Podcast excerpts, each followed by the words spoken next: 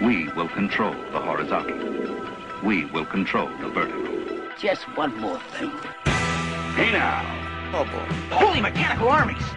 Mom always liked you best. Oh, she did. You want it to be one way. What is the other way? One of these days. Are we having fun yet? It's gonna be legend. Wait for it. Now, you might very well think that, but of course I couldn't possibly comment. Bertie Helens agree. Oh, come on!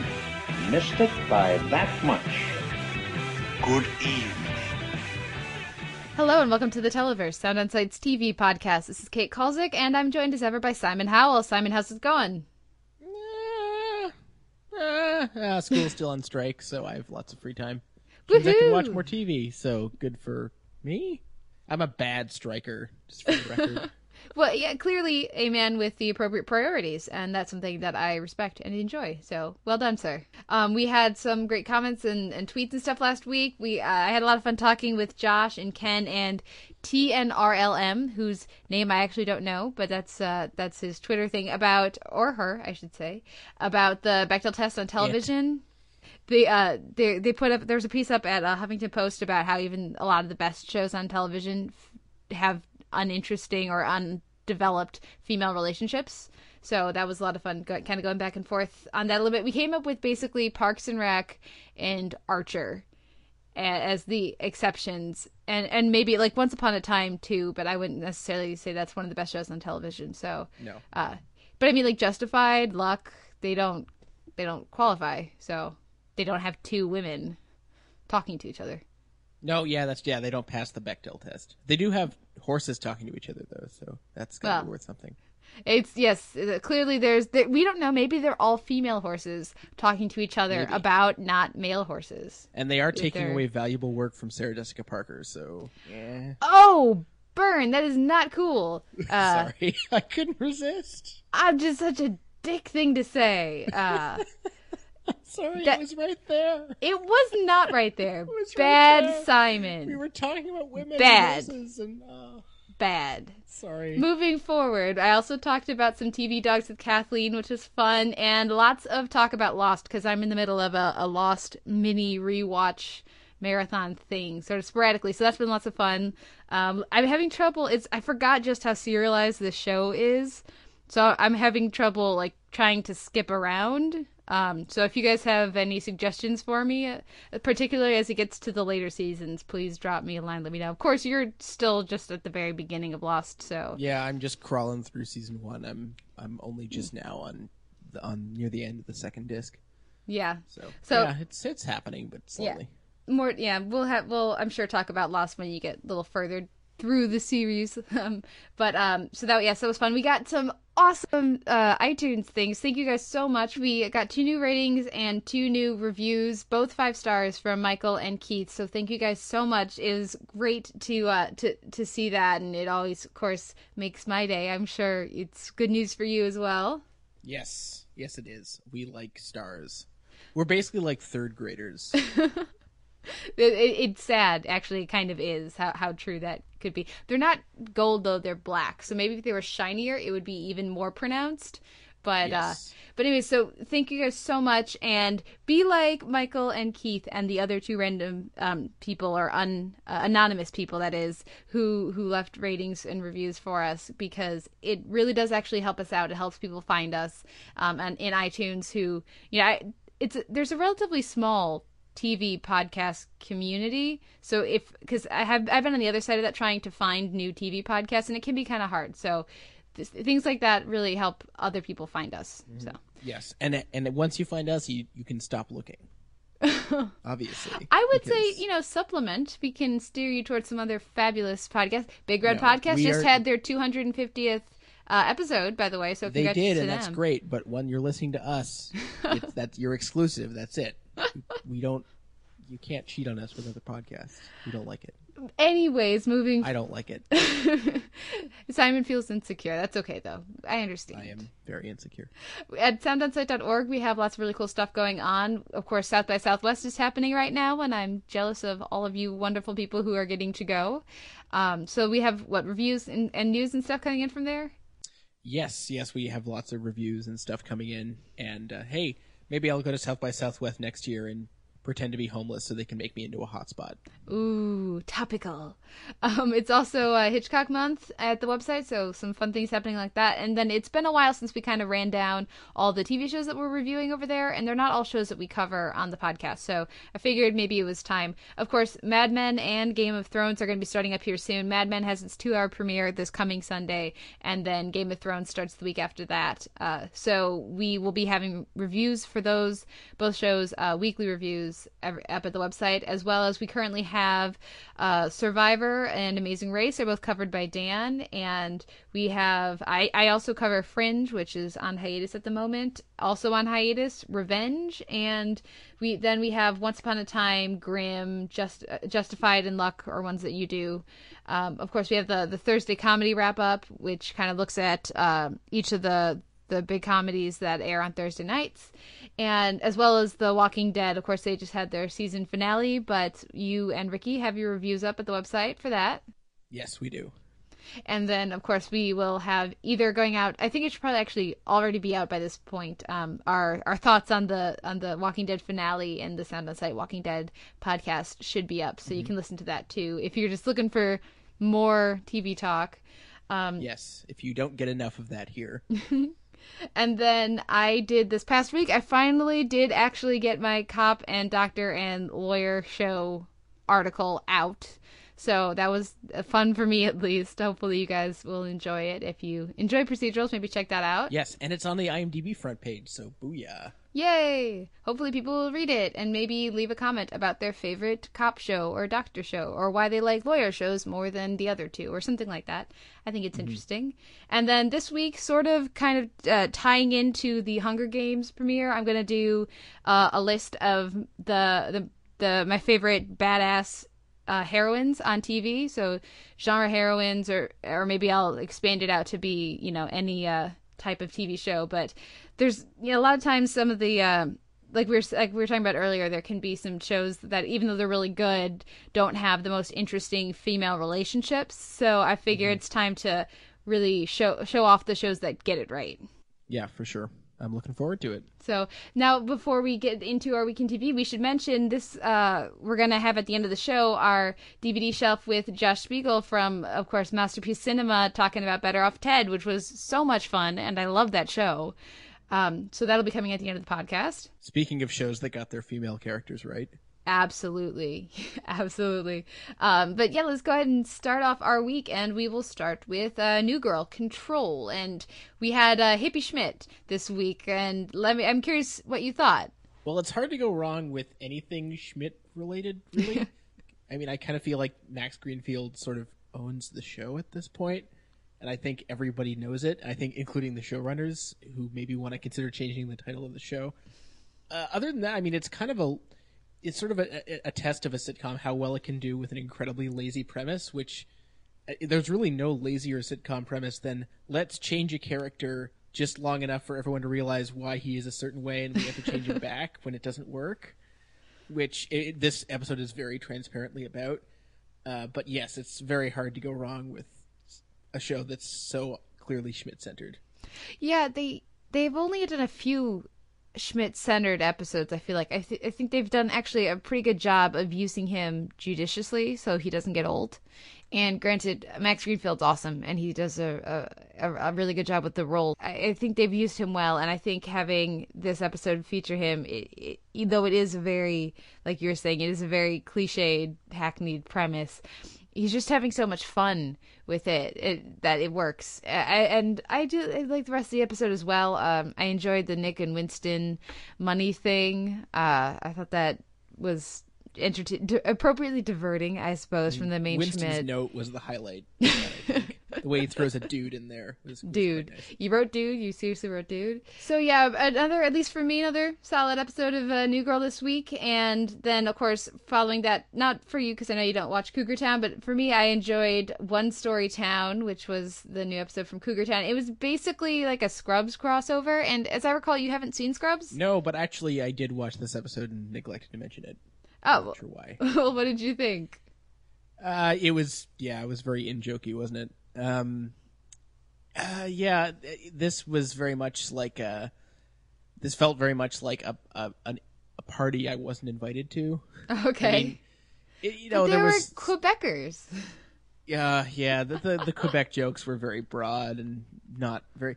I, I always take issue with when people head for like Canadian humor, Quebec humor, and then don't really do anything culturally specific with it. Like, come on, if you're gonna get into it, and Archer was somewhat guilty of this as well. Like, if you're gonna get into it, you know, really get into it, impress us Quebecers with it. But you, but no, they they didn't do that. They just sort of threw them around generically. I was a little disappointed by that.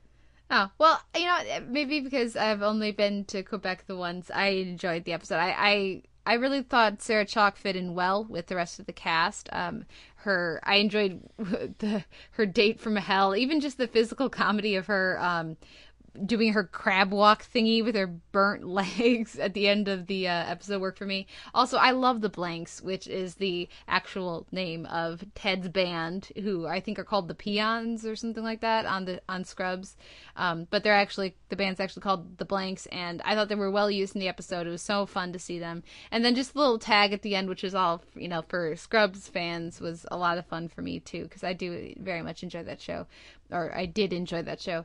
Um, as for the rest of the episode, you know, it's it's Cougar Town. It's fun. You're just watching this group of characters hang out, and you're just kind of going along for the ride. And for me, that works because I like these characters. So I don't think it's going to win over any new converts at this point. I think Nope. I don't Anybody- think it's trying to either. well, I think anybody who's tried the show and doesn't like it, unless they saw a particularly weak episode or maybe early season one when it was still finding its feet, I feel like the show's not going to change.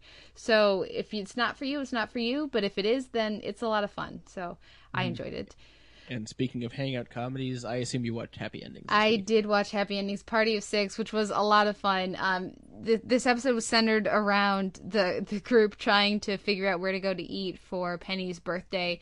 Um, Penny, of course, has a birthday curse. They had an episode last season uh, featuring uh, a, a unsuccessful birthday attempt and so they uh, decided to to make that into a whole thing for her and I, I don't maybe I particularly enjoyed this because my family has its own Sisyphusian struggles to pick where to eat rather frequently. Um, but for me, it really it really worked. Uh, I, I loved every time Max said birthday curse. It was just hilarious to me. So there was a lot of smaller details like that that I liked. Uh, I thought the the Brad and Jane's, um, or Jane finding out that Brad had taken her to his place where he would always take dates to break up with them, uh, was well handled and sweet, but still worked with their relationship. So, in general, I uh, I thought it I thought it worked. I had a lot of fun. So, um, better than the past couple weeks, I would say too. Even though there wasn't much Alex, and I do think Elisha Cuthbert is probably one of the funniest things about the show. But um, yeah, good episode. And you watched South Park. Yes, the 16th season premiere of South Park because this show, despite the speculation that cropped up in the middle of last season, will never ever end. Uh, this was basically a one. Jo- I mean, it kind of feels like this is what South Park does now. Like it, it finds one joke and then finds ways to sort of hammer it in for 22 minutes, and sometimes it works really, really well. Sometimes it works not so well. This was somewhere in between. I mean, basically, the whole idea is that Clyde figures out a new like Clyde. They they all sort of discover that that Clyde has an alternative method of using the bathroom that he thinks is great because basically he faces backwards, so then he has a little shelf for himself, and everything is closer. It just makes more sense, and everyone makes fun of him. And anyway, and that turns out to be the correct way to use. Anyway, it, there's a whole thing, and it's it is actually quite clever and funny, but they they do kind of it's very clear that it was it was an, an episode sort of founded around this one idea and it, it- also threatens to be one of their annoying libertarian episodes because the TSA, aka the Toilet Safety Administration, uh, shows up, and they're very domineering, and it really it, it threatens to go to some very annoying places, but it never quite gets there. It, it it seems like lately they've known well enough to curb their sort of pseudo political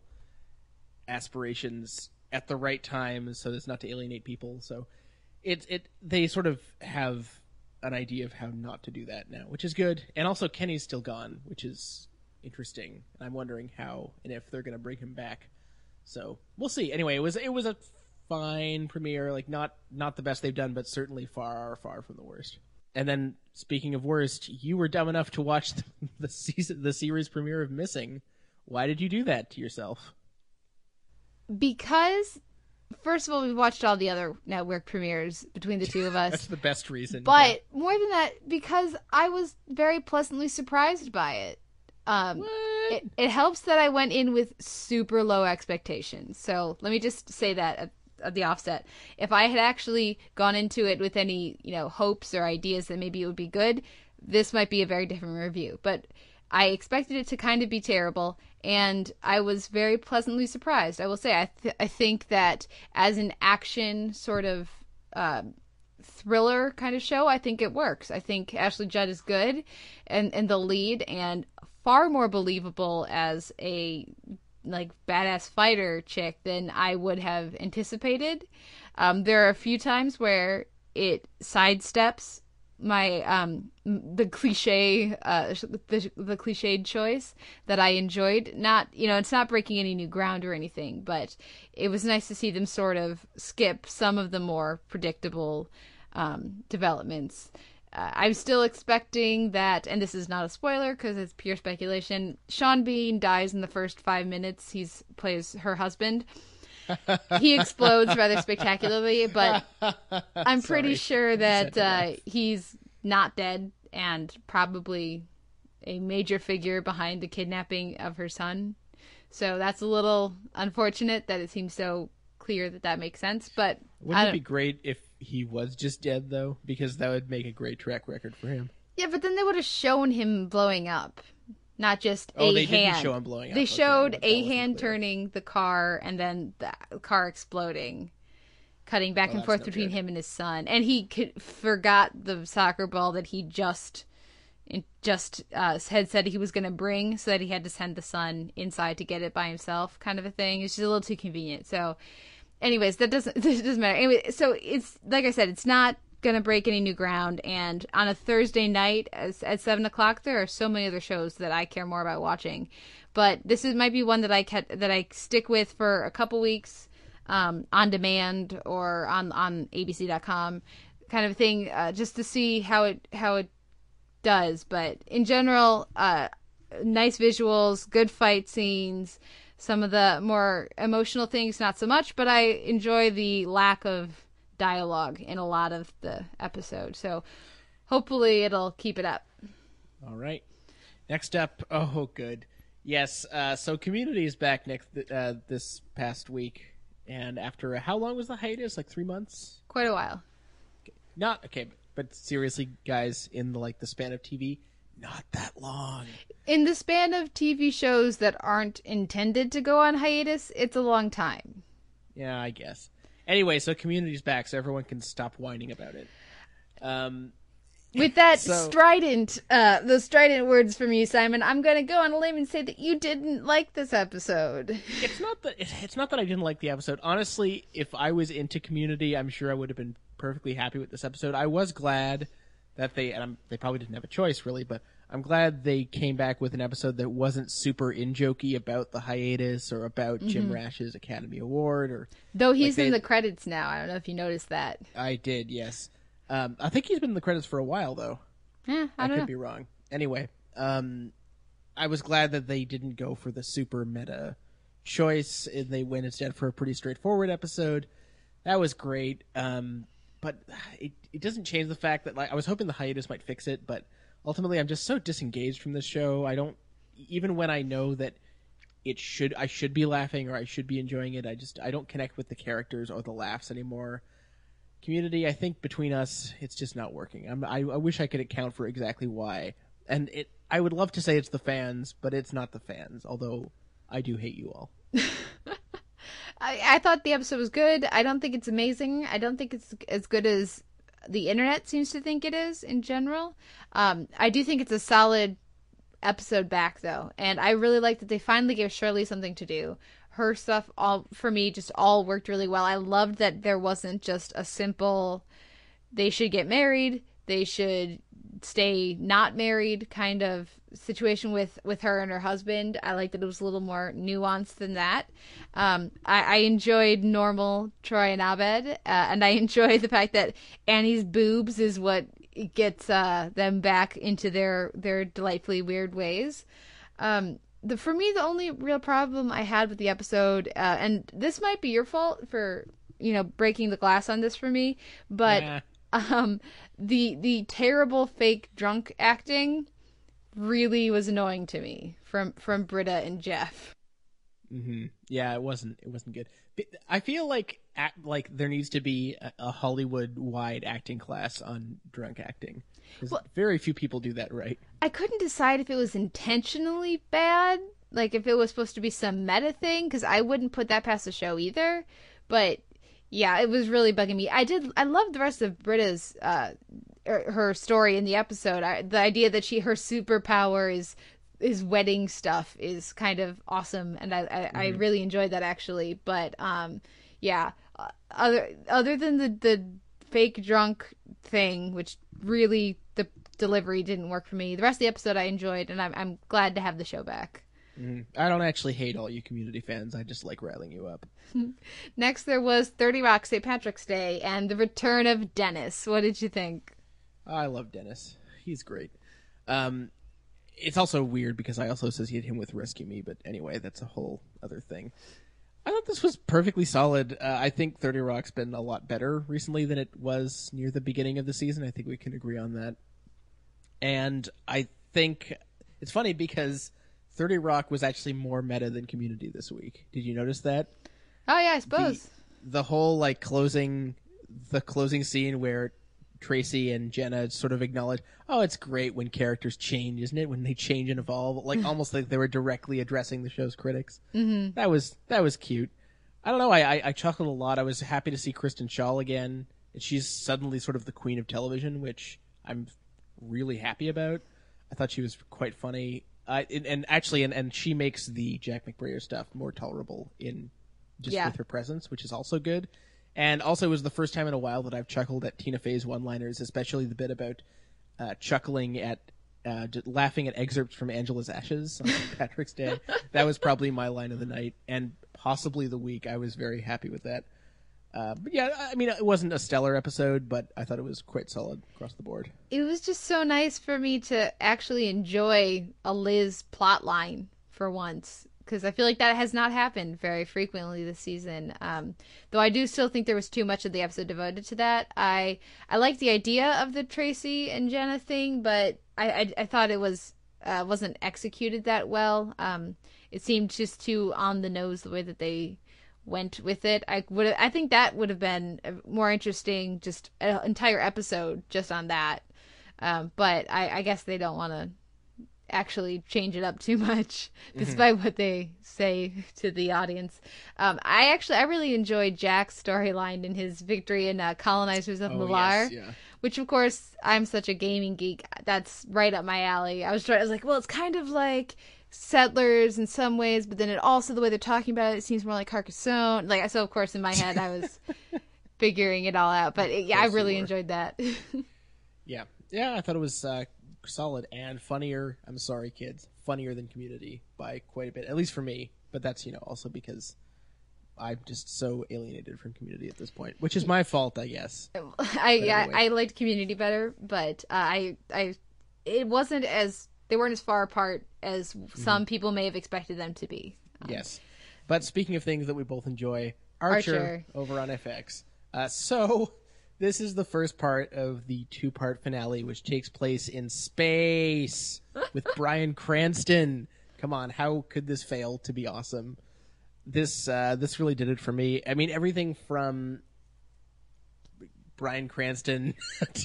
I mean, and Everything from itera- Bryan Cranston to Bryan Cranston. yeah, the many iterations and variations on Danger Zone were, were probably, and also the I, I love the many recurring gags they're developing this se- this season, especially read a book, Mm-hmm. and- Yeah. which we get this episode, and also of course the the many like sort of syntactical jokes that that pop up now and again that only really the show seems to be able to pull off. Mm-hmm. And I love that we get the uh, the return of Pam and Archer Yeah. and their their torrid little affair. Well, and you know references to Katja and all that stuff. Like it seems Yeah. like they're doing more to actually establish a mythology or a world to this to the show as opposed to just you know gags as they go along.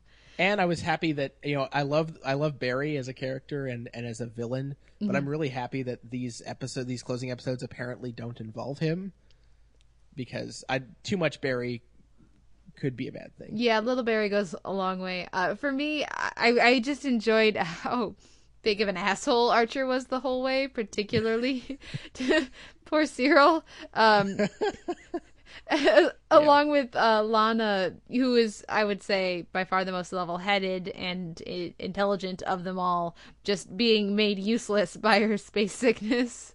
Uh, so I enjoyed that recurring thing. Just, I mean, yes, it was in all the ads, but still, by the time they got to you just destroyed Alderaan, I just I was laughing. I couldn't help it. It was it Do was we a good think episode. maybe Lana is pregnant, or am I reading into this? I think you're reading into it, but who knows? On this show, could be.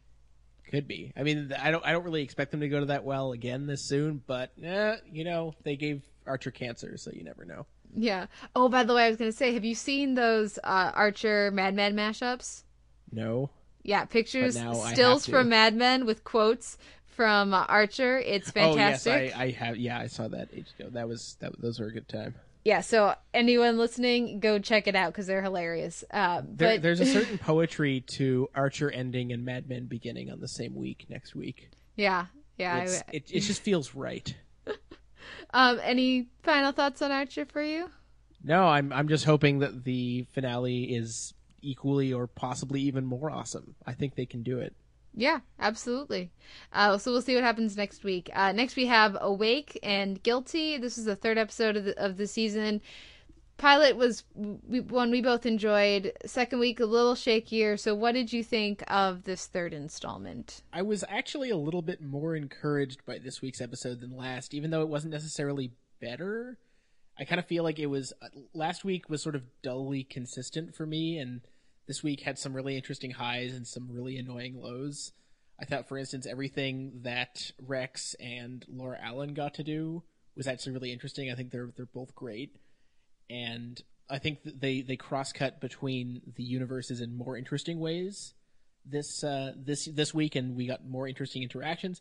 That being said, the physics of how the show works are getting a little hairy, and there was a lot of contrivances this week that were really tough to deal with. Yeah, for me, the the problem that I had with this episode, um, and thankfully we don't get any more of the Laura Innes stuff this week, so that was nice that that didn't happen. But the problem I have with this episode is that it seems to contradict the premise somewhat that is established in the pilot, where a name from one universe or whatever uh, in, will show up in the other universe, but it's not the same person. In in the pilot, correct me if I'm wrong, but I don't think it was the same guy who was dead in in both worlds even though it was the same name or the same name was connected. Whereas in this episode it's not only the same guy. In both worlds he's he's innocent and in both worlds he's framed by the same person. So mm-hmm. and he's in the same you know and he's in the same prison and he know has the same house. So for me they it just seemed conf- somewhat confusing because mm-hmm. either it should be they're the same worlds and they start branching off after the death or after the accident or they're distinct I'm not sure that's a problem. I think what we what we established this episode is that there are differences between the universes and they're basically arbitrary. like in in one universe, I mean in both universes this guy's locked up but he only tr- but he only tries to break out in one of them. And like That's that's, true. That's ki- true. That's kind of strange. I don't know. I that's uh, what I'm having trouble with is the physics of when he goes to sleep ah and like the timing of when he gets up and I'm I was trying to make sense of that and my head really started to hurt. yeah I, I- for I, I do think that um I think that they've done a good job of establishing the two worlds as both being interesting and viable options. And I know we had some problems uh, on our Walking Dead podcast with the actor who plays Carl on that show, but he, the guy who plays Rex here, is really good and proof that there can be really good kids on TV or teens at least. Yeah. Yeah, So- props to Dylan Minnette and uh, Laura, Laura Allen because they both have what could be really thankless roles, and I Mm-hmm. think they both do great work. Yeah. So you watched Vampire Diaries as per usual. Yes, I did. And actually, you don't need to go into the isolation chamber this time because I'm going to keep it spoiler free. Um, this was, in at least for me, this was the first meh episode that they've done. I mean, maybe because I watched the first two seasons in such quick succession, I'm like skipping over something, but. I, it was there was interesting thing there, there were interesting things going on in the episode and I think the performances were fine they weren't bad but just for once it felt like they were stretching for time and that's something that the show has never done before to my recollection so it was it was somewhat strange to experience that uh the a lot of this episode character wise i think is set up for what's coming this next week. They wanted to introduce a character in flashbacks and have them show up the next week. Um but there wasn't enough that actually happened in what we watched to make it interesting. I don't know this character. I don't think. I don't feel like I know them after spending uh, a significant amount of time in the flashbacks with them. So that's that's disappointing. So hopefully they'll, you know, it's a little blip. It seems very strange to have a boring episode of Vampire Diaries. So hopefully it'll be back with gusto next week. Um, but then after that, there was Supernatural Out with the Old, which had um, not it wasn't it, i guess it was a red shoes inspired opening with some cursed ballerina slippers which was awesome. I, I i mean supernatural wants to do the red shoes. I will watch that every time. So I, I really enjoyed this episode. I think it's one of the best leviathan which is their overall arc episodes that they've done this season because for once the the leviathans actually felt like characters. They had defining character traits and you could you know within five the first five minutes that you spent with them you could say this character would do this and that character would do that which is something that has not been true of them for the rest of the season. So hopefully this will show uh, signal a transition in the way that those villains are handled and then the rest of the season will be more interesting um, and we'll take a cue from this. So i like the episode. It was a lot of fun. Uh, any you know red shoes and possessed uh possessed porn. So i mean that's that's interesting. Uh though that's mostly off screen. Um so we'll see what happens next week. There's a a big episode headed our way but that's all i'll say for in case of the spoiler phobic out there. Um so we'll see what happens with that. And then to kind of round up the sci-fi viewing this week, um, Lost Girl, the morning after, and this episode was really interesting because they introduced. So the main character on Lost Girl, right, is a succubus, and they introduced an a creature called an alabaster, which is so succubus will kill you with, by having sex with you. You know, you're you know so distracted by all the pleasure and happiness you're experience that they can kill you if they want to. Alabaster works the opposite way, where they shame you into killing yourself. So it's like this idea of of um, repression and puritanic uh, puritanical approach to sex that it was really interesting because I've never heard of that before. So I thought it was cool for them to to bring that up and really show the contrast and sort of balance out the two sides of the Fae world with that. Um, I like Kenzi. W- sub- Wait a second. Shouldn't the opposite be someone who, if they ever stop having sex with you, it kills you? Wouldn't that be the opposite? no. No. No. Isn't that how opposites work? Yeah, uh, well, the succubus causes pleasure from sex. Alabaster causes despair from sex. So, So how do they ever get laid? they don't want to get laid. I'm confused. You have sex, suc- succubus makes you happy. You have sex, alaba- and alabaster touches you, then you you go into a shame spiral and commit suicide. Right. So my question is, what is an alabaster's seduction technique like? They don't seduce you. I'm If you have sex, they and they touch you, then it doesn't matter. Joy, despair, two opposites. okay, I got it. just go with me on it. but yeah, so I like that they actually approach that instead of just having it be there's only one sort of sex demon and there are good and bad ones. I like that there it's more complicated than that. So So good work to the Lost Girl crew up in Canada. You guys are doing a great job. Um, next on Sunday we have Eastbound and Down, uh, chapter 18 or episode 18. what did you think of this week? You know, I'm finding Eastbound and Down trickier and trickier to review week to week because I kind of feel like it's sort of true of each season, but especially this season, I kind of feel like we're playing a big game of chicken, and I'm waiting to see how far they're willing to go this season in terms of just spiraling into darkness. And we get we get pretty far this week, but I feel like are they going to go further or are they going to sort of start to redeem these characters or, or, or not? And I it was probably one of the least funny episodes of the season, but I still thought it was pretty well executed throughout. Like I was really satisfied with the fact that nobody showed up to his party and his sort of pathetic display of trying to ruin the Russians' party. And in general, the I thought the editing and soundtrack choices were just fantastic this week. So I, I was really just mostly enjoying the show on an aesthetic level, which is not something you usually say about a comedy. But you know, this is it's an HBO thing, I guess. I don't know. What did you think? Um, I thought it was nice to have some continuation of the fallout from Stevie from last week. Uh, I didn't necessarily mm-hmm. expect that, so thought that was good. We'll see where that goes. Um, just the similarly to you, just the visual of of Kenny Powers walking into the club in the American thing, and and then yeah, Ivan has the giant the Sam outfit, yeah, the giant you know Russian hat, and then like even just in the background, uh, like on on the screen, different things are flashing. Like, like I I'm pretty sure one of the things it says is communism is sexy. Uh, I didn't catch that. Yeah, just like as it's like strobing through to different things. So you know, I really enjoyed a lot of this the construction of this episode. I think I actually might have liked it more than you, which is a first. Um, Maybe. I also I don't I don't know uh, the the second season. I haven't seen the second season at all, and I've barely seen a little bit of the first season. So I didn't know who Don Johnson was going to play. But uh, yes. I love how like t- ten seconds into the to to watching him on screen, it's like okay, that's got to be Kenny's dad. Mm-hmm. So I, and I, I I do have to say I freaked out a little bit at Lily Tomlin showing up at the end. Holy crap! Yeah, I'm looking forward to that. I can't I can't lie. Awesome. um. So yeah, I like the episode. Yep, I, I, I, did too. I'm I'm just I'm I'm waiting to see where they're going. Yeah. I'm a little I'm a little worried, but I'm kind of excited also. Cool. And now for something completely different, Bob's Burgers. Slightly different tone there.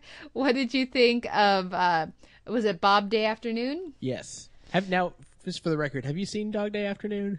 Yes, of course. Well, okay. Well, I was sort of hoping you hadn't because the nice thing about the way Bob's Burgers works is if you've seen Dog Day Afternoon, great, you'll get some ref- some nice references out of it. But I suspect even if you haven't seen Dog Day Afternoon, the episode works just fine, and it's not really dependent on that knowledge like you know some shows are. Yeah, yeah. Eh, I, I love this show, and I thought this was just as good, if maybe even a little bit better than last week just so much goodness. Just everything with. I mean, what's we don't get too much with the kids this week compared to say last week when they were sort of the center focus, but everything with them was awesome. From uh, it's my daddy. yeah, just the the whole sequence with them clinging on to him as he's trying to leave was both touching and like insanely funny. Mm-hmm. Uh, everything with uh, with the book report and just uh, so much so much goodness. Uh, I I love the way that I mean I sort of tuned out from the show for a while, so I'm not really familiar with all the supporting characters. But I understand that the the character that Kevin Kline voices that we meet in the bank is kind of a semi-regular, which you know I would guess based on the fact that it's Kevin Kline for some reason. Yeah. Um, but uh, I, do, I just really dig the world of the show, and you know it's also nice to have sort of a, a working class family in, in the, at the center of a show, even if it is animated, and that and that the the plots are very much organized around that idea, and yeah. and very very pointedly so. Yeah, I mean, I mean, there just aren't. I mean, how many middle class families can you think of on TV? Where they make a point about it, or at all? Where they're actually middle class and they don't live in a TV apartment or house. Mm-hmm. I mean, I I can't think of any. Maybe the middle. I haven't seen the middle, but mm-hmm. yeah, I mean, not very many. There aren't very many. I really like this episode. I mean, and talk about Kevin Kline showing up. Gary Cole as the oh, uh, yes, right was just so great. I think he was the cop, right? The uh, yeah, we got a double dose of of Gary Cole this week, as it turns out. Weird how these things happen. Yeah, yeah, no, it, it was it was uh, it was a lot of fun. Yeah, I think for me the things that were the most entertaining was again I think Kristen Schaal kind of stole the episode. Uh, I thought she was so great as Louise this week. Um, but then just everything inside the bank really worked for me. So I'm I'm really enjoying the show. Especially nice the my my favorite thing was the robber playing banker. yeah, that was great. Uh, but the um the and the whole hot cool thing as well really worked for me. Um, but it's just nice to have a comedy, like a feel good kind of comedy, on not Thursday. Because for Yes. for me, this is the the closest thing I would say Bob's Burgers is in tone, or the closest show to Bob's Burgers in tone. I would say is Parks and Rec. So I, I, it's nice to have that more spread out over my week. You know, the other show, like the New Girl and Happy Endings, I feel like they're more zany than than this is. So I really enjoy having that on on Sundays. Mm-hmm. I'm just hoping that I- I'm really glad Bob's Burgers got a second season. I'm hoping it sticks around a while. It seems like people are kind of watching it, so Yeah, we'll see. It seems to be doing all right, and I'm I'm, I'm just hoping it it picks up even more of a following because I do think it's quite awesome. Yeah, yeah. I, I think it. I feel like it's doing well, but yeah, maybe that's just buzz, and I'm not. I haven't actually seen the numbers. Uh, I, for I this feel week, like you so- don't need to see like it's not the kind of show that you ne- needs to grow on you. I feel like its charm is quite immediate. Yeah, yeah, I would agree. Um, after that, we have The Amazing Race, Uglier Than a Mud Rail Fence, which uh, saw the elimination of my team for our Amazing Race pool. It also saw Adam get another like 15 points. He's destroying us in the pool. He has like and 30 and he's something. destroying Dan, who was supposed to be the expert. So Well, Adam has like 30 something points, Dan has 20 something points, and the rest of us are in the tens and the teens. So, um, yeah. right, but I still have my 20 phantom points, so I'm feeling pretty good. Oh, you and your fancy phantom points. See, the main thing for me is that Adam's not allowed to win because he picked Brendan and Rachel as his team to win it all, and I just so don't want that to happen. That's not Um, going to happen. There's, well- that's just not going to happen. Um, I do think they'll probably go further than we want, than we would hope, maybe than we would like. Um, so my team was the Mississippi Girls. I enjoyed them in the pilot, and that or in the pilot in the first episode of the season, and so that's why I picked them. Um, they're out, so I've switched over to Art and JJ. Um, they're not my favorite team. My favorite team is your your pick, which is Uh, Mark and Bopper. They they were so much fun this week. I mean, they're I was so glad when they weren't eliminated last week, um, and I was really worried about them this week, but. I mean, but I, th- I think they did well. They're they're so likable, and they've come so close to elimination this week. I mean, they basically should have been eliminated last week, and Mm-hmm. just weren't. And then we're so close to the to losing this week that I almost wonder if there isn't some, No, some there's no. manipulation going on. Just because it seems too No, because they have to deter. They determine when the elimination and non-elimination rounds are ahead of time, usually based off of. I could be wrong. Dan, correct me on this if I'm wrong. But I think they do it based on like travel accommodations and things like that, like places where it's convenient to not have to worry about flying people home from. Um, but I, I could be wrong on that. Um, but no, I, that's something that gets determined far in advance because they have to set up all the you know the tours and everything. Um, for me, with this episode, I just couldn't believe people kept messing up the Neuschwanstein castle thing because I thought that everybody just kind of knew that that was the Cinderella castle, and even just looking at like half the teams went to the wrong place. That doesn't look like Cinderella's castle. yeah like that one is stupid and yellow. That one is huge and classical looking. Like come on, guys. and has the tall spire. I mean, it's the Disney castle. Uh, so that I was I was kind of screaming at my TV a little bit with that. Um, I also was screaming at my TV during the or not screaming. I was enjoying very much the the gingerbread house thing. j- If only because because I was rooting for my girls, right, and Mark and Bopper, where eh, versus the Big Brother couple, and the just the the the gingerbread roofing that they were doing on their house was so idiotic and terrible that eh, whereas of course the way that you actually do it is the way that the Mississippi girls do it where you first you gingerbread the pieces and then you put it on the house and then you stick it together. It's a yeah. Anyway so uh just watching that was so much fun. For the fun. record, everyone, in case you wanted pointers on proper It's- gingerbread house technique. it's not a hard thing to do. I mean, how would you just to try to like take the big pieces around the I mean, that's just the most idiotic approach to putting together a puzzle basically that I've ever seen. So uh, anyways, that's a, a long way of saying that I enjoyed this episode. I continue to enjoy The Amazing Race, and Art and JJ may not be my favorite team, but they seem to be, you know, inerringly comp- competent. And also, nobody else in the pool picked them. So if they win, then I get points and you guys don't. That is true. Whereas if um, Mark and Bopper win, I'm happy, but then I would be one of three teams getting points. Yeah, so. but you you know someone else besides you is going to switch to Art and JJ this week. It's going to happen. I know there's two. That's true. There are two teams who currently have the Feds picked, so they did not show themselves well this week. No, they didn't. They- just generally haven't behaved as you would expect Feds to behave. Yeah, Have you I don't noticed know. that? we'll we'll see. They don't. I, I I don't know how much of it is them and how much of it is the marketing miss Yeah. mislabeling them, but maybe that's Yeah, why we haven't spent so much time with them because all of the ads made them try to make them look like badass secret agent types when they Mm-hmm. clearly are not. Yeah. Uh, next, we had after that, as part of a 45 minute delay, uh, thanks to some sports, which I Thanks, think, sports. yeah, uh, we had the Good Wife. The uh, gloves come off was the name of the episode, and guest stars ahoy. What did you think of this week? Okay, just can we just add these up? So I know not all these people are famous, but if you watch The Good Wife, they're all important. So Michael J. Fox, Gary Cole. Uh, who's the guy who plays um, the other love interest for Diane? You know, I don't know off the top of my head, but the character's What's name is Jack name? Coleman, so I'm going to go with that. That guy, Elizabeth Reaser, um, Mm-hmm. Gail from Breaking Bad, David Costabile, uh, also on The Wire. For those of Mm-hmm. you who watch good things, uh, am I missing anyone? I feel like there's Uh, even more than that. Fred Dalton, uh, Right, the- Fred Thompson. Yeah, Fred Thompson, yeah. yeah, former former hilarious presidential candidate. Yeah, so they're, what, six? At, At least, least? six, and there we might be forgetting some.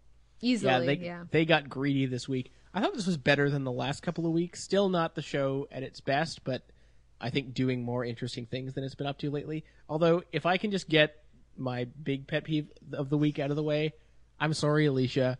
I don't care about your angst over the 1.9 million dollar house you may or may not be able to have. Like, I know it's you know you've got ambitions and we care about you and you're a good you're basically a decent human being and all this stuff, but that was just a lot of white wine to me. I couldn't deal with that.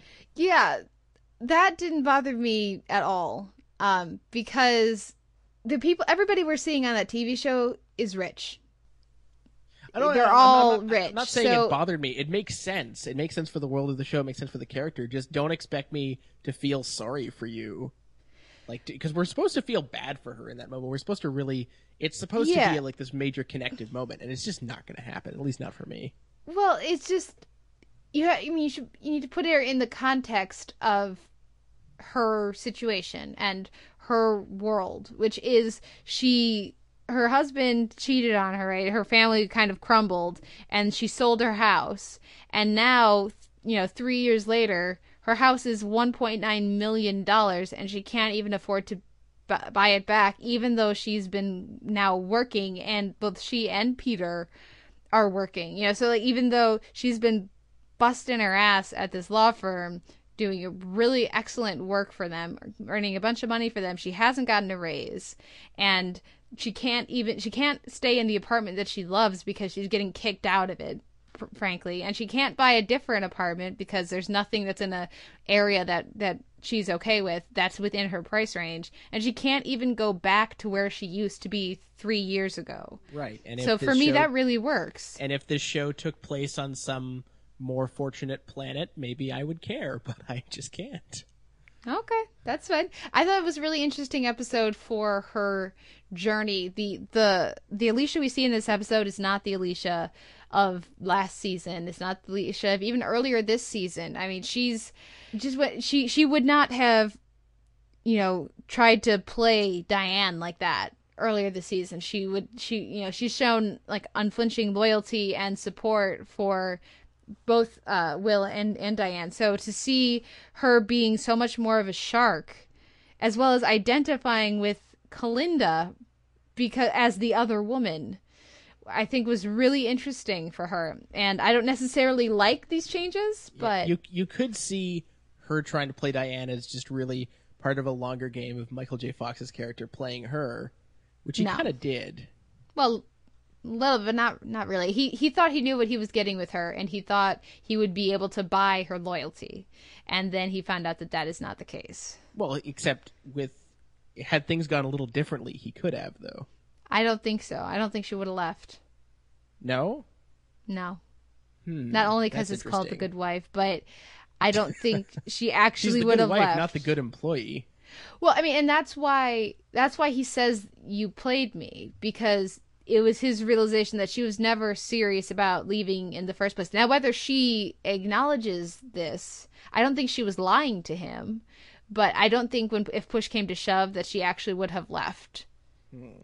I don't think Yeah. she's changed that much yet. Well, and the fact that we don't agree about it just shows you that there's some interesting stuff going on. I just- Absolutely, I just don't care about her house. um, yeah, and the stuff with the case was interesting, and I thought it was great that they got a Canadian to defend hockey. That was a Mm-hmm. nice touch. Well, I also just liked all the stuff we got with Cary. It's so nice to see the two of them just actually having a real conversation for once. And do you think they're setting the stage for him to come back to Lockhart Gardner? Because they keep talking about how they're low on people, and uh, you know, with Caitlin gone, they, that they need, you know, they're low on short on lawyers, and they keep. I mean, I, I'm not sure because I don't know if he would go back, but I think just the development development we see of him this week that he's able to sit and have a perfectly you know a good conversation with Alicia and to they're to be honest and you know cool with each other. I think that might be paving the way that maybe he would be open to that. Well, it certainly seems that way. It seems like the logical thing to do, especially since he hasn't had that much to do lately. Especially, yeah, with with sort of the fallout from what happened before, it seems like they're headed that way, and it would be nice to to see Matt Czuchry get more to do because he's been great. So yeah, no, overall, a solid episode with some interesting wrinkles, and I'm I am the the preview has me curious for next week. We we get the the arrival of Matthew Perry. Mm-hmm. I always enjoy him. More guest stars, good. Just what this this show is insanely greedy. Now, uh, of course, there was the Walking Dead finale, like we talked about at the beginning of the show. You can hear our thoughts. Well, you can read your thoughts at soundonsight.org, Simon, and then we have the podcast out for that. So if you want to see what we thought of that, then you can head over to soundonsight.org. Um, though we both really liked it. I feel that's fair to say, yes. yes. And then we had the penultimate episode of Luck. Now, there's all sorts of external or outside of the series uh, issues about Luck this week. But first, let's talk about the episode itself, episode 8. What did you think this week? Okay, sure. You know, it's weird because this episode mostly revolved around things that I don't really care about, like the whole criminal plot and Gus and Mike and all and and Ace. Yet I still weirdly really enjoyed the episode. Maybe maybe the external factors had something to do with that, but I thought it was tonally it was kind of distinct from other from other recent episodes and I thought it was just really effective in ways I wasn't really expecting. For instance, the whole thing with uh, Gus facing down, uh, what's his name, Durasi, the sort of associate of of Michael Gambon's character in the stables for just. I, I, I sort of wish it had been an unbroken sequence, but I, I did like just that because you really, I mean, you think it's going one way, like he's going to take him in there, he's going to beat the shit out of him or get a confession or whatever, but no, he just looks at him and just lets him run his mouth while you get these like two pinpricks of light on the wall, sort of illuminating them a little. I thought that was great. And the the episode was full of like weird little details like that, um, like the unexpectedly gory, um, sort of disposal of Nathan Israel, Yeah. which was not totally unlike what happened in the show this week. And um, Oh, man. and all and sorry, I had to you do didn't that. have to. I did. It was right there. Anyway, and um, yeah, just lo- lots of little things that I liked. I, I was a little, I was a little disappointed we didn't get to spend much time with the 4A Stables guys because we don't have much time left to do that, and um, and and only a little bit of time on stuff that I would have thought I would. Although actually, I should also mention the Nick Nolte stuff. I thought this week was fantastic. This week he just gets to rip, rip and roar this week and just uh, tear up the screen. But yeah, overall, even though it didn't focus on the stuff I usually care about, I thought it was a pretty solid episode. Yeah, I, I really liked, of course, everything with Nick Nolte. I'm absolutely on board with you there. Uh, I thought the stuff with Rosie was great. Um, it was it was also really good to see. I can't remember what's the other Jackie's name. Not Leon. Joey, No, That's the- that's Richard Kind. No, There's too many characters. I, wa- I want to say like Rico or something like that. Uh, the the the one who has the successful race in the episode. I, it's great to see. Yeah, Ronnie. Ronnie. It's great to see that he is really good, and that's why that's why Nick Nolte chose him yeah, over true. over Rosie, even though we like her more. Uh, so it, I thought that was really smart. All we've seen from him so far is just the fact that he's uh, an alcoholic and drug addict. So it's nice Mm-hmm. to see, you know, how he's able to stay in the in the in the job. and and I like his little his little speech about when uh, when the other jockey approaches him for some of that stuff, and they, they have that little talk. That's a nice. Yeah, scene. yeah. Um, I- we still have a, a horse without a um, rider though, so I assume that Leon will be getting on. Uh, uh, was it? She's on Mon Gateau. He's on uh, Pint of Plain. So then it leaves getting up morning. No, no, he's on getting up morning. So that leaves So that leaves Pint, of Plain. So maybe uh, that's what Right. we'll be seeing. and we can expect. I I I think we're getting a, a, a race with all three horses next So, week, which should be. I'm sure it'll be a lot of fun. I I, really don't care about anything with uh, Michael Gambon's character. I mean, the scenes are very well done. Uh, it was there it was it was uh, well executed, well performed, well written. But I just would much rather have been spending the time with pretty much any of the other characters than than with the whole su- subplot, especially um, to start to transition here. Now that we know that the show is not going to get to develop those storylines into a next season, then especially any of this time that on on the uh, the Indian casino and all that just felt really wasted and kind of taken away from the 4A Stables guys, from any of the other the plot lines that I care more about. Yeah, I agree. So yeah, maybe we should talk about the fact that, as far as I know, there's basically no precedent for what happened to Luck this week. Yeah. in like the entirety of TV history, which is saying something because a lot of weird stuff has happened. So, and, and I feel really conflicted about a lot of it. I, I think it was best summed up. Uh, Maureen Ryan wrote a really nice piece on the Huffington Post about sort of what's sad about the cancellation and the fact that you know th- it's being canceled ostensibly because of you know this death this third horse death which didn't happen while they were filming and i'm really still confused about that but um you know would the show have been canceled had it been getting game of thrones ratings i'm not sure Yeah. and also and i'm also i'm also unclear as to how much of the decision was strictly hbo's and how much of it was milch and Mann Well, it sounds like everybody was absolutely on the same page about it. Um, is you know they they suspended filming uh, right away, uh, filming with horses right away after a third hor- uh, horse died, um, or had to be euthanized. That is, uh, but I don't. I mean, and, and with from the statements we've heard afterwards, I mean, you haven't heard a single a single word implying from anybody involved with the show that that they should have kept going. So I do think that this is not a case where the the network took the show away from the creators.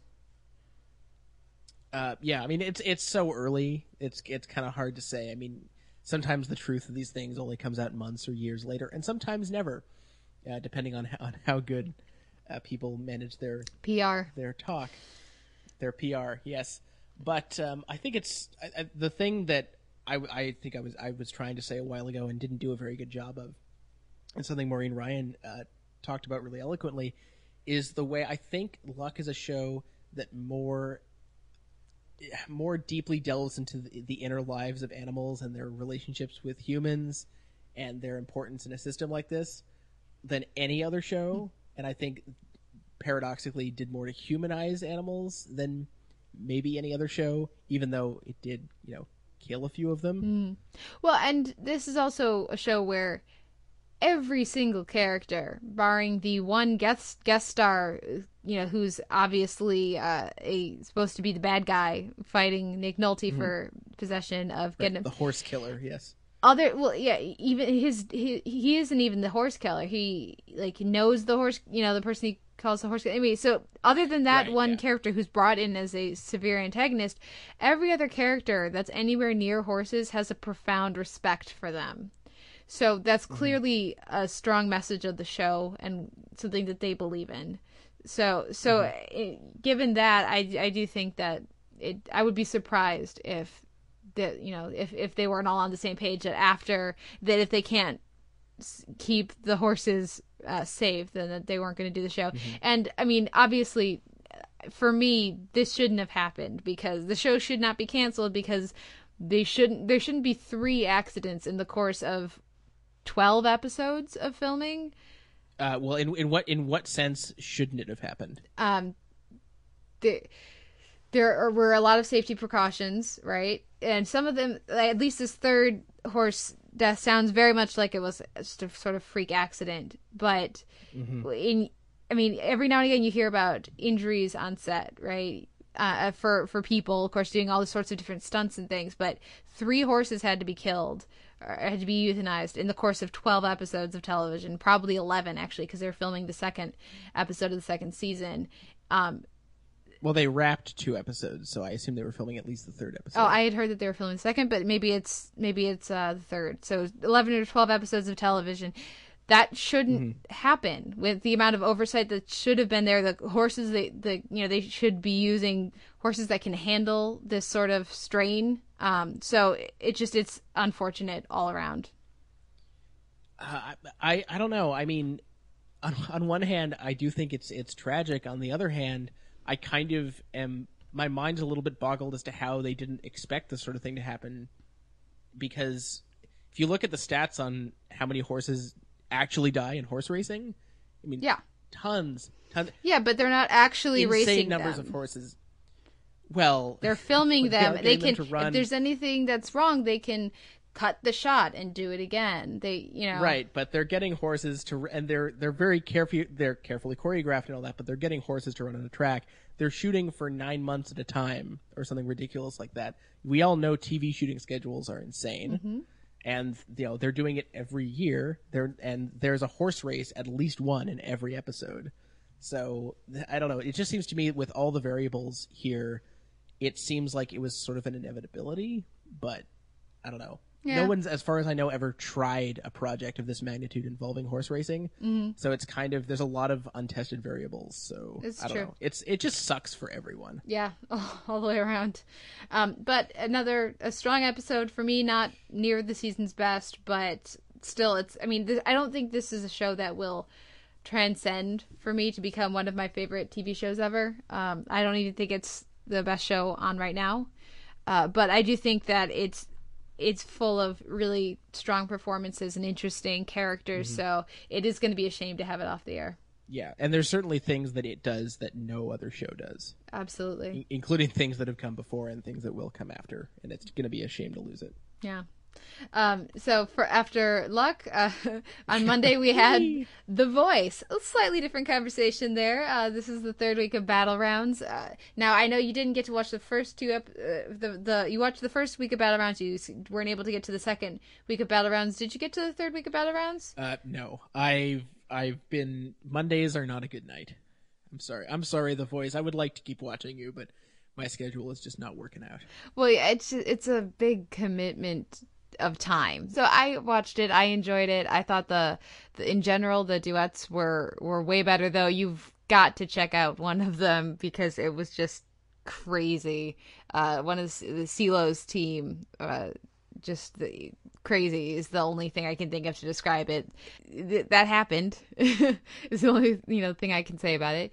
Um, but in general, it was good. But let's move on to the the, the next show or the the last show actually for this week. Uh, Smash. We've been very. I would say hot and cold, but we haven't really been hot. We've been lukewarm and cold on Smash. Yeah. Um, I'm going to keep asking you until it becomes true. Is this the week that you break up with the show? No, I'm sort of fascinated with Smash. I think even maybe more than I was a couple of weeks ago, or maybe even when it was good. It has this like amazing train wreck quality that I haven't seen since maybe I got this. I don't think I ever got the same kick out of Glee actually, because the show doesn't intend to do this at all, but it has this quality about it where it's like 85% of it doesn't work at all and there's like a few flashes of inspiration here and there but it's like watching a theater piece that's in development based on a bunch of people who some of the, some of them have theater experience and some of them have no experience leaving their house and it's it's just such a weird, weird show. Yeah, for me, I was watching it and actually sent put out a tweet like five minutes in that for at first in the first scene I was very annoyed with the show because it was my two least favorite plot lines coming together Ellis and then the relationship the affair um but then like five minutes later they had Bernadette Peters on doing a relatively less produced uh just off the cuff everything's coming up roses and it was amazing so they clearly have the potential to do a lot of really great things on the show just just the exuberance of that moment was so great. It made the whole episode worth watching. Just you know, made all the things about it that were annoying me worth it. And I do mm-hmm. think there's some interesting developments. I do think that it's not nearly their worst episode, and yeah, they got worse in them. I'm waiting to see it. I mean, there's a couple things uh, I'm looking forward to seeing develop a couple things. I wish. I mean, the we were talking earlier about Dylan Minnette in Awake, and he's great. And to contrast him with what either the actor or what they give the actor to do on Smash, who plays Debra Messing's son. I mean, Holy, ouch! It's, it's, like a perfect unholy combination of bad material and bad acting. Yeah, I don't know what they can really do there. And I think Debra Messing really needs to throttle whoever is writing her storylines because holy crap everything to do with her and and the, the male star plays DiMaggio is horrifically bad. It's not good. It's whew, yeah, and basically almost everything to do with characters other than Jack Davenport is bad this week. yeah, he's pretty great this week. He was a lot of fun. Um, I like Anjelica Huston too. I, I think they should have done a better job of showing the the the workshop not being a success because yeah. we're supposed to believe it's not a success. But everything we see, besides a couple of you know people falling over a little bit, which in a incredibly warm environment is actually kind of to be expected. Um, yeah. Everything we see is great. So that why are they all of a sudden they there need to make serious changes to the to mm-hmm. the show because that's not what we saw. So they did a really good job actually in the pilot of showing auditions of people who were in tune and in rhythm, but weren't good. And mm-hmm. they need to do some of that translation for the audience you know, in situations like this. Mm-hmm. Yeah. But I guess my last thing is as soon as they decide to kick out Michael because Debra Messing is being a 15 year old girl. And then Derek's like, screw this. I kind of wanted him to just leave the show. Like, okay, spin off time. But I guess that's not going to happen. Yeah, we'll see what happens. Uh, the promo is just the opposite Not of encouraging. but ah, come on, Smash! I want to see you hit bottom. It's going to be glorious. we'll see what happens. I guess we're sticking with it for at least a little bit longer. So oh, how can we not? But that that wraps up our week in TV. We're gonna take a quick break and come back and talk some Justified.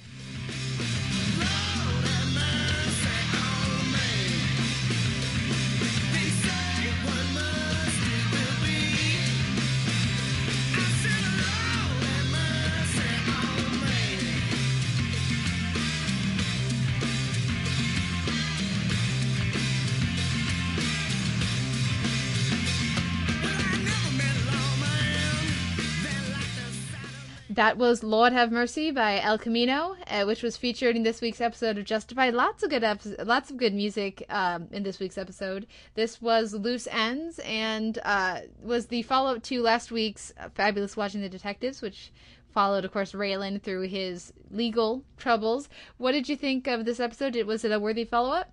It was. I mean, the great thing about Justified is that and sort of this has been the pattern lately is they'll do an episode of setup and an episode of payoff and then an episode of setup and then an episode of payoff. And this is an episode of setup and it's still really good.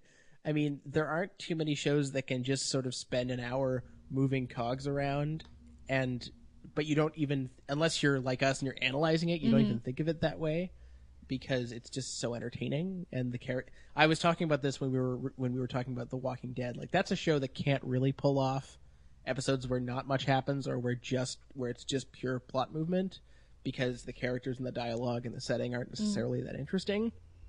Here, all of those things are interesting. So if we have an episode that's just, you know, getting things in place for the last few episodes, which is very much what this episode feels like, then it's still great.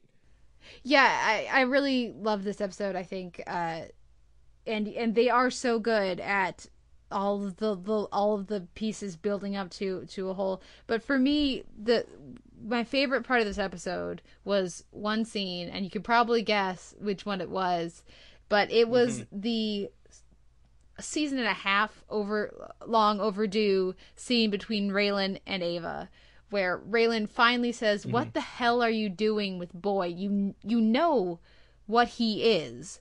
Why are you with this guy?"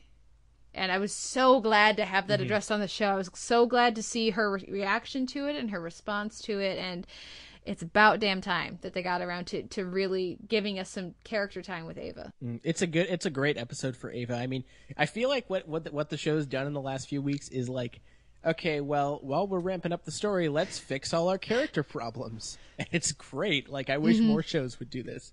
I, in fact, I can't think of another show that really took a chunk of its season to Well, just fix they, stuff. they fixed. They gave Rachel a lot more to do. She still doesn't really have that much of a character, in my opinion. But they, she was far more present this season. Uh, Tim got a lot more to do. Winona sort of redeemed herself for her, let's say, season two uh, yeah. missteps, and now finally we get some explanations or some, you know, interaction at least with with Ava. I felt I felt she was like she was more like season one Ava this week than she has been in the past. Mm-hmm. Yeah, that's true. It's um, it's really nice to see, and we. I also, there's also an interesting beat between her and Johnny. I'm wondering what's up with Yeah. Johnny these days. And hey, why not make more characters more interesting? That's just fantastic. Uh, I also thought that the scenes we got with Limehouse this Mm-hmm. week were actually good, despite the fact that I did I did pick up on the false teeth. I they're glaring, right? As soon as Um, you see them. They, they they are a little glaring, but I love the scene with him Mm. and Quarles and and the thing the thing about the show is like there are so many characters that are that are skilled at concealing their motives and being and being Mm-hmm. really clandestine and and you know toying with their allegiances and Quarles is just such an asshole that he can't even oh do Oh my- that.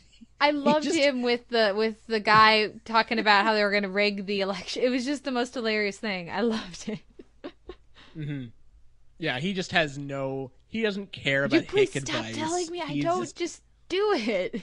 Though he's terrible at it, Yeah. clearly, given the way he handles Boyd. Mm-hmm. Yeah, we get the return of Preacher Boyd, which was awesome. Mm-hmm. Now, I know for some people, uh, it was because of the, the similarity of that scene to the season two uh, town hall town hall meeting with Mags. It, they felt the scene paled in comparison. I didn't have that issue. For me, it was such a clear callback to his season one persona that I didn't even really connect the two. But what do you think about that? Uh, I mean, they're they're clearly connected scenes, but they're also. I mean, the the intent is a little different.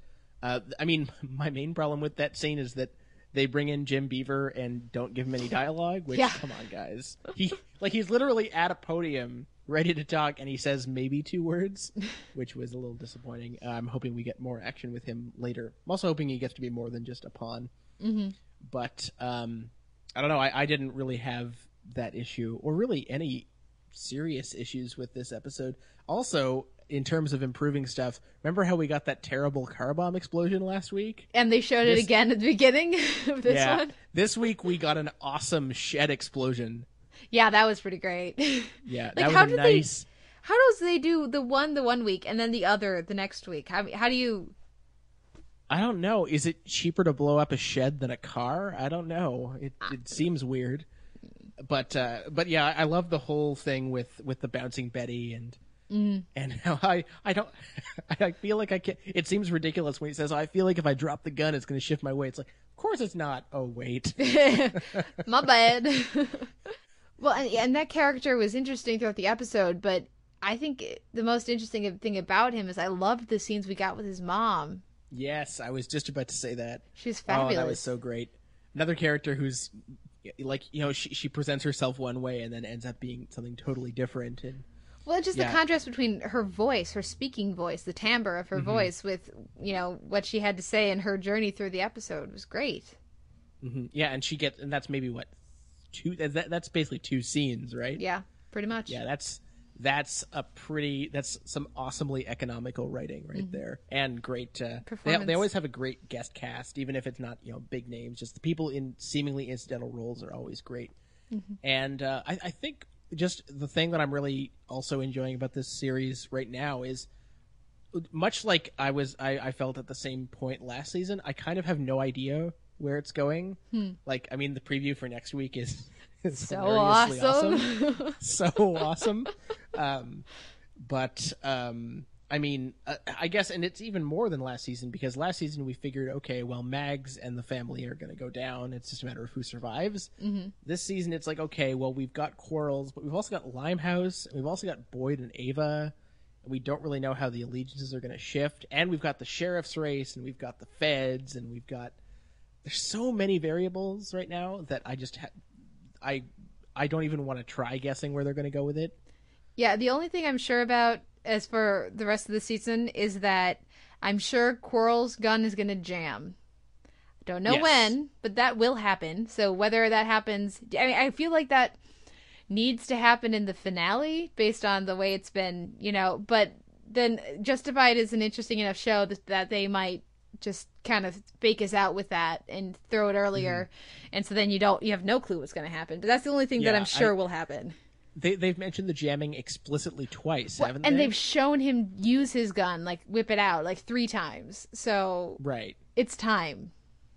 Yeah, and I, I love the way that they keep mentioning it because they know we're thinking it, Mm-hmm. and they know they know to toy with us, and that the, the the there's just it's nice to see a show that doesn't treat its audience like idiots. Basically. Yeah, absolutely, absolutely. No, it's a it's a really great episode. I mean, I'm trying to think of more things to say other than I just felt like it was firing on all cylinders this week. I really loved the episode.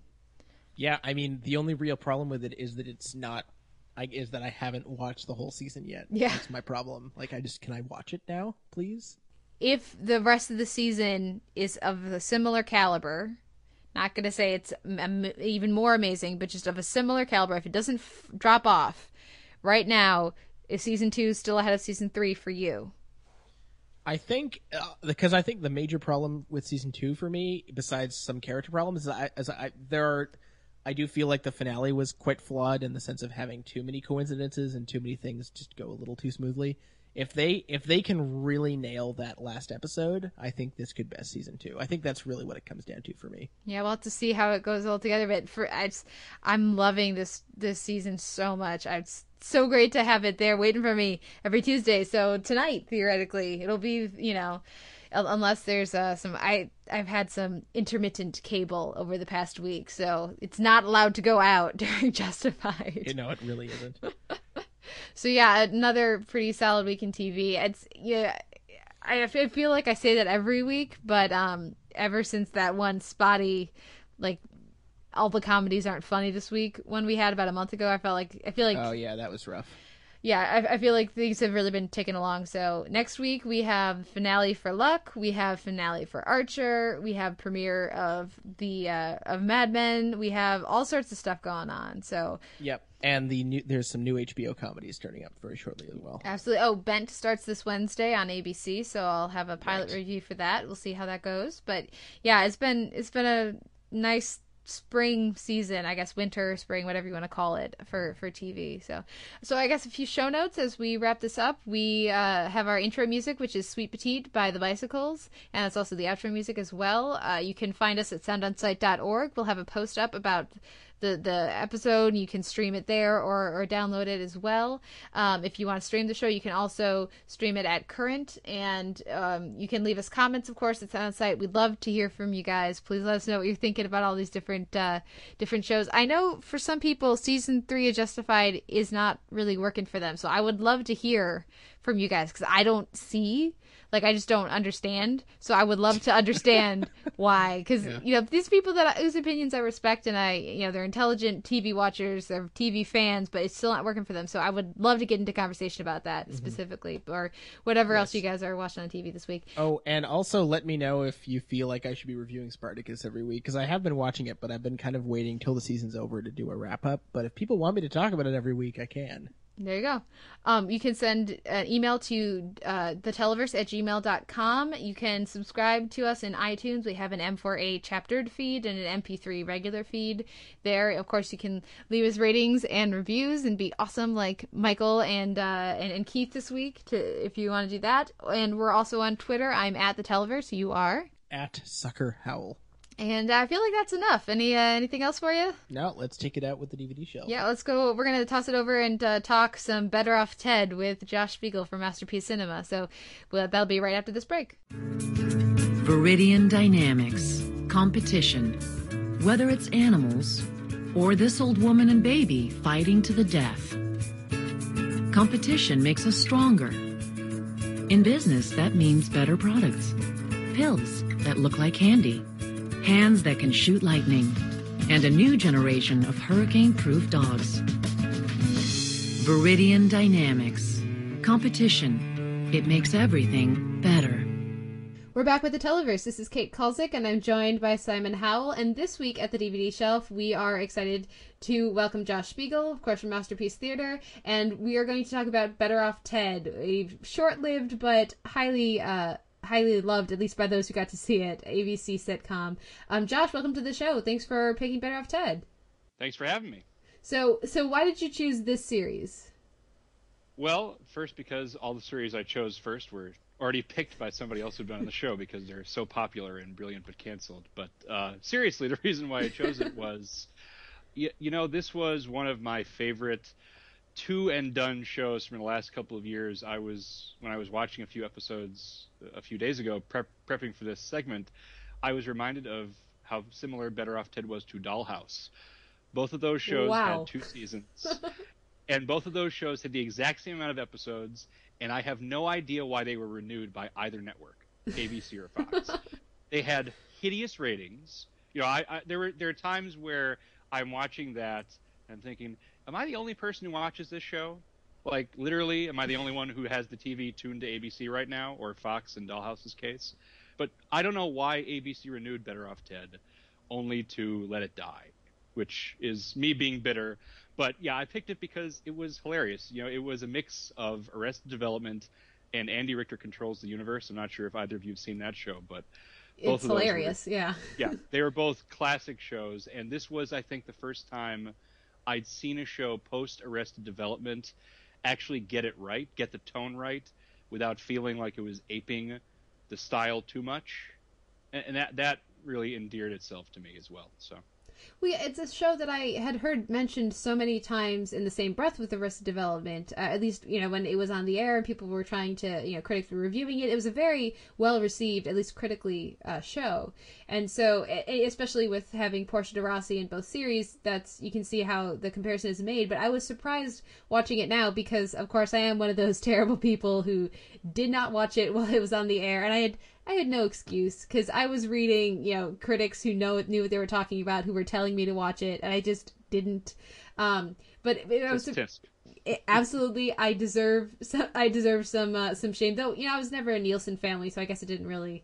But anyways, um, the, Has anyone ever been a Nielsen family? Really? I don't think they exist. I know three people who, Wow. yeah, two family members and a friend who have done it. Uh, and and the week that my friend was Nielsen family, Dollhouse went up half a million viewers. So, uh, yeah. Anyways, uh, I was surprised when I was watching it now uh, of actually how different to me it is than Arrested Development, given all the comparisons. But what I absolutely do agree with about it is that it's a show that knows its tone and is absolutely comfortable in its skin from the very first episode. Um, so I and you know I can see how it's similar, but in some ways I was surprised because you know there's breaking of the fourth wall. There's all of these uh, more heightened, I guess I would say, elements that aren't as pr- uh, as present in Arrested Development, but it's still definitely uh, one of the best comedies I think, or at least most original of the past several years. Uh, Simon, what was your relationship with Better Off Ted? Uh, well, you know what's strange is that I was I was watching uh, this week to week when it initially aired, for the most part, and what's strange to me is that when I think of Better Off Ted, which by the way I think is a terrible, terrible title, nothing to do. It's almost Cougar Town bad. It's got nothing to do with Terrier's bad. no, actually, I like Terriers as a title. Believe it or not, I think it suits the show much better than Better Off Ted suits this terrible title. Anyway, um, the the first show that I think of when I think of Better Off Ted is Mad Men. Maybe because maybe because uh, Ted himself is sort of like an alternate universe Don Draper. If in- he in- weren't terrible. Yeah, exactly. Or, But no, he- or impersonating someone. Yeah. yeah, but he he's you know he's this like you know conventionally handsome guy who's good at his job and is very uh, and has made himself comfortable in this corporate environment. Um, and it's also, I mean, it's it's theoretically about you know research and development, but it's just as much about advertising. Uh, especially because you know we, you get these uh, often some of the best parts of the show are the fake Veridian ads, Mhm. which are which are which appear throughout the episode, and it's amazing to me. Not it, you know, it's even more amazing to me not that the show got got uh, renewed, but that it got greenlit in the first place because it's it's so subversive, it's so sly, it's so rapid fire, and it, it's it's the style is so utterly unlike any other ABC comedy, especially of the time that it was initially greenlit. Um, yeah, I, it, the the fact that its existence for 26 episodes is mind boggling to me. we should say, uh, seeing as I'm not the only one who missed this on its initial run, uh, this is a show about the, the main character is Ted Crisp, which is just a hilarious name, I think, um, who's a single father and a- the head of an R and D department at a giant soulless corporation, uh, which is Veridian Dynamics, and so he has, uh, and you see him working with some scientists who are in the, the lab trying to get all these you know, weaponized pumpkins and un- unbreakable plates, but they need to be le- slightly less unbreakable so they aren't quite so heavy. Just all sorts of different craziness going on in the lab, and then you have the the the head in charge of all the the testing and uh, which which is the love interest sort of uh, in Linda, and then his boss is is Veronica, played by Portia de Rossi. So um, yeah, it really, and then oh, I, before I forget, he has his young daughter as well, who's uh, I would say not in every episode, but in many of them. I would say almost most of them. So it just follows the wacky world I guess he lives in and his day to day. I for me, I feel like this is a show that I totally doesn't fit with ABC, particularly at the time that it, it was on the air. I would say this would seem like it would go very well with like Thirty Rock and Parks and Rec. Yeah. So maybe if you like those shows, you should give this one a shot as well. But I do find the Mad Men comparison just hilarious. Well, and I think something else that's worth noting for Arrested Development fans is around this time. I mean, it was probably a little bit after this that like Running Wild was happening, and Mhm. Mitch Hurwitz was doing all of his ill-advised TV shows that didn't go anywhere and nobody liked. And it it was strange that Portia de Rossi was the one who actually who out of all those people who I mean, I guess Michael Cera went on to movies and and riches, but she was the one who landed a TV role that was befitting of her talents. And if, if anything, she's maybe even a little bit better here than she was on, on Arrested Development, just because her character has this perfect blend of of smugness and self possession and just indifference and intelligence. It's it's it, she's a, a really singular character. Um, and just watch, and she has, uh, you know, a, a slightly different dynamic with each character, and she's just fantastic. She she is great in this show, and I think comparing it to Arrested Development, which is maybe not the most apt comparison, but it's hard not to. It was like she's playing Lucille, but younger in some ways, in that kind of very tough, straightforward, no nonsense kind of fashion. You know, there's I was watching a few episodes over the weekend, and I forget which one this gag comes in, but she is trying to kind of endear herself to the employees more. And at, at the end of conversations, she'll say, "You can walk away, tall." And then there's a pause. Yeah. Now walk, Walk away, away. tall. And it's just like it's somewhat like Lindsay a little bit, but I, I think she is way better on this show. Like Lindsay was a funny character, but I don't think they knew how to write for her as well on that show as Victor Fresco and the other, you know, the other writers on Better Off Ted knew how to get her to match with that voice. Yeah, and I think um, I think more she, she's actually closer to like Jack Donaghy with a vagina than Yes. she is to Lindsay, really. yeah, that's a good point. but and yeah, but I would say less approachable. Uh, she, I would uh, add in my voice in with the chorus of praise for for Portia de Rossi here because I think she is hilarious in this role and just plays the tone so well. Uh, you know, every now and again the character softens up a little bit, but then she she brings it right on back by the end of the episode. Just when you start to wonder if they're softening her edges, she she pulls it back, and uh, it, it just really she really has this character from the first scene she's in, and it's, it's pretty great. I would say like that's one of the biggest things that struck me, and I due to some procrastination, I, I watched this entire series uh, within less than 24 hours. Uh, so clearly, I like it. um, but so all it, 26 episodes, you're mad woman. mad, underemployed, you know, it's all the same thing, right? but I, I will say that um, I, I, re- I really enjoyed this whole cast and the way that they worked together. And while she may be the standout in some ways just because I'm more familiar with her and I really appreciated her in this particular role, I think the whole cast as an ensemble works really well.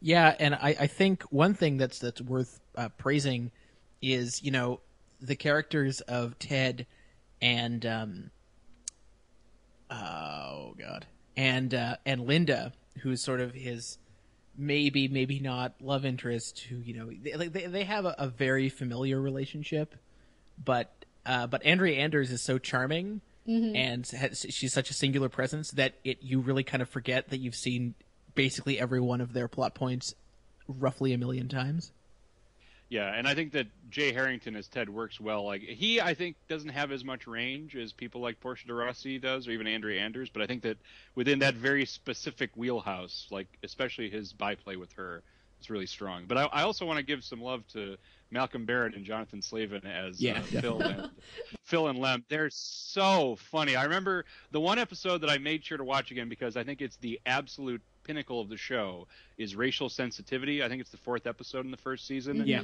Where episode in that episode, uh, Lem, who's black, finds that all of the motion sensors do not detect him because he's black. And I remember that as soon as that first happens, you know, he's having this fight with Phil, who walks out, and then Phil comes back on, the lights come on, and he looks at Phil like wondrous. He's like, "The lights don't lights turn off when you leave the room." Well, and there's a 'cause- long and there pause. had been this discussion of whether the Yeah. uh, the the culture in the the petri petri dish next to him Yes. saw them as gods. yes. And, and just and Phil's response like, "How can I stay mad at you when you say things like that?" Just that dry response. And Jonathan Slavin was on Andy Richter Controls the Universe way back ten years ago, and he was a lot different in that show. But I think like they really found a great role for him in this. The two of them are hilarious. uh, racial sensitivity is an amazing half hour of TV, uh, or 22 minutes or whatever. And I think it probably pushed the the limits of the show's humor the furthest. I mean, what's really what separates this show, I would say, from it's got this almost Bryan Fuller quality to it, where it it's got a lot of quirkiness and it's got this very f- sort of fanciful setting, but it's grounded in some pretty dark humor at times. And es- especially in that episode, I mean, by the middle of the episode, you get th- there's a blacks only water fountain that has to be established, and you and the black people start having basically white slaves, and it it gets really out there. Yeah, and I, and I love the the conclusion where it says, "Well, we'd have to have white people following the black people who were following the white people who were following the black people," and it turns out that by the end of 2013, everybody in the world will be employed by us, and we just don't have the parking for that. I, I love that line that Ted delivers because that, I, I like how that's how they rationalize. Let's go back to the old system. Just we don't have parking for that, guys. Oh, okay. Even so much of the ridiculous shenanigans that come down are all I, I love how just clearly inspired they all are by corporate greed. And in that case obviously the the correct situation is to you know pr- bring back the old uh, motion sensors that didn't detect based on refracted light off of skin uh, but but that would cost money. So instead they have to go up with this ridiculous uh, chart. And once again my enjoyment of charts is uh, was was uh, very much well suited to the show Forgot about the charts. uh, they have to come up with this ridiculous uh, roundabout explanation for why it will cost less money to just do the right thing. Um, Yeah. well, that is an absolutely hilarious episode. Uh, one of the things we haven't, when we were talking about Jay Harrington, who I agree works really well with Andrea Anders, and also I think just the dynamic between the the the the the, lab, the lab rats and, and him is is hilarious. But I love his relationship with his daughter in the series. That's probably the least interesting thing in the show to me, just because it feels it like as with the relationship between him and Andrea Anders, it feels pretty familiar. It feels like it's there to to sort of s- s- stack the decks in Ted's favor to make sure that we know he's a good guy.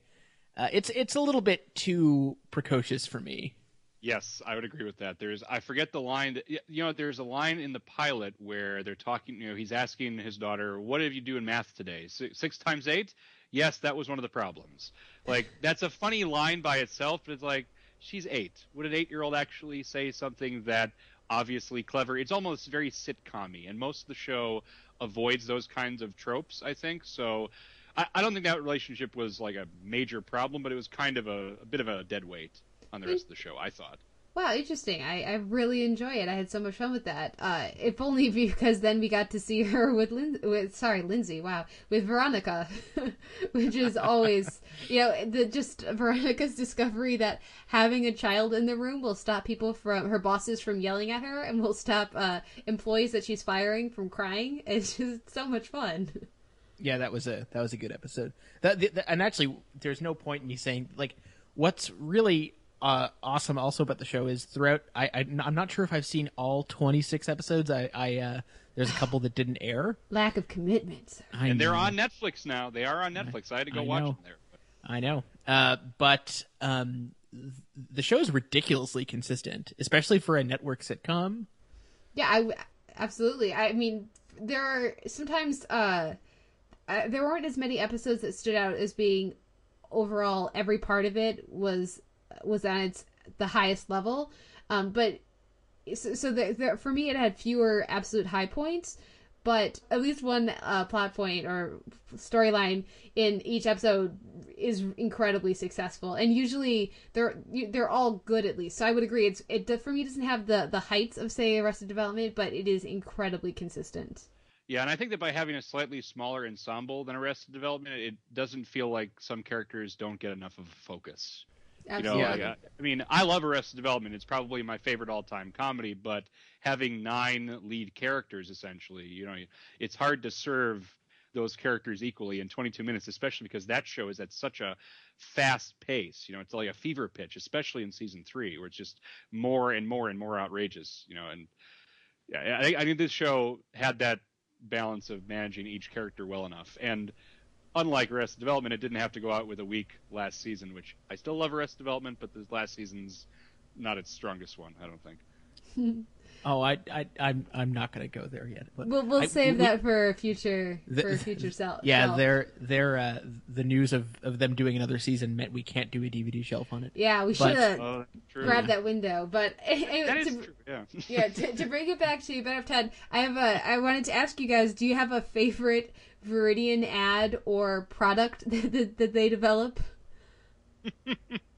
There's so many of them. I mean, I I, I, I was watching the four epi- four or five episodes, and I should have written one of them down. I just the one I think the one with the the one the racial sensitivity episode was about diversity, and all of the people were white in the ad. One black loved- guy. one black guy. I just love the the dryness of the the female narrator and just hmm. those images. I always wondered if those images were like stock footage or if they had filmed some stuff. Like there were clearly some ads that they filmed for the show. There's one about stealing, I think, and you see a guy dressed as like a stereotypical burglar with the ski mask over his head and he's on the laptop. I assume that was filmed for the show. But some of those footage, some of that footage seemed real. Yeah, well, real, like real, you know, bad company Yeah. footage. Yeah, yeah, totally. Or it's it, or it's exceedingly well faked. And I, I think I, I'm I'm I can't really think of, of individual segments that stand out. Although I do love the quote from from that particular one where where the narrator says something like, "Even just the thought of diversity makes these white people happy." um, but um, it, that really the fact that it's so prominent in the show just speaks to the fact that this show foregrounds or foregrounded, I should say, its satirical elements more than maybe any other, certainly network sitcom of the last five years. I mean, it's it is about character. Uh, you know, it's got no shortage of, of character based humor, but you know, in terms of lampooning corporate culture, I can't really think of another sitcom that's done as as much as forcefully as this show did. Yeah, and it's confidently. You know that there, one thing that I think Kate mentioned at the beginning about how the show knew its tone so well from the very beginning. That's I think one of the strongest elements because it doesn't feel like there's a few episodes of almost throat clearing, of like explaining the concept over and over again. Like I, that's I don't know about you guys, I can't stand that in other TV shows where you watch the pilot and then the second episode has to literally repeat everything that the yeah. Yeah. It's like I, I, understand that some people might not have watched the pilot but that's their problem. I'm watching the second episode. Don't assume mm-hmm.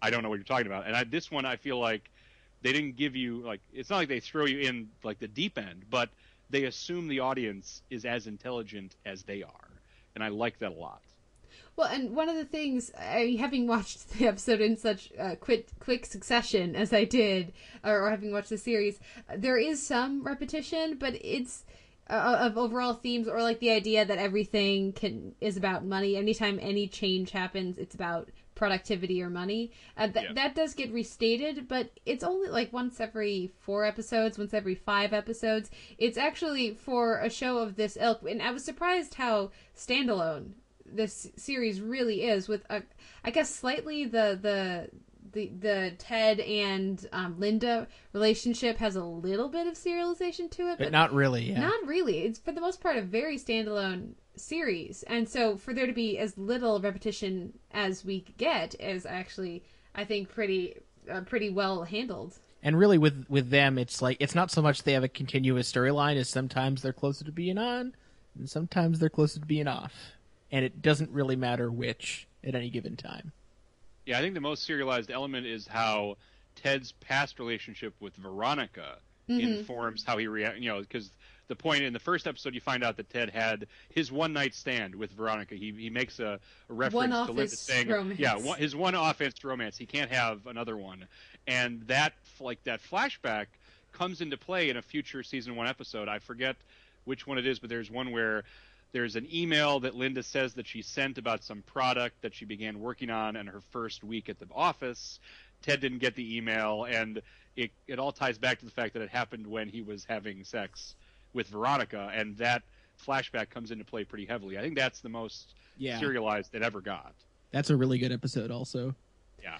Well, and you know, I really enjoyed that element to the dynamic, just because they do address that uh, Ted and Veronica do have a, a lot of respect and even attraction towards each other, but they also, they're colleagues. They know that this would be a terrible idea. So, of course, they are not going to get together or be in a relationship or something.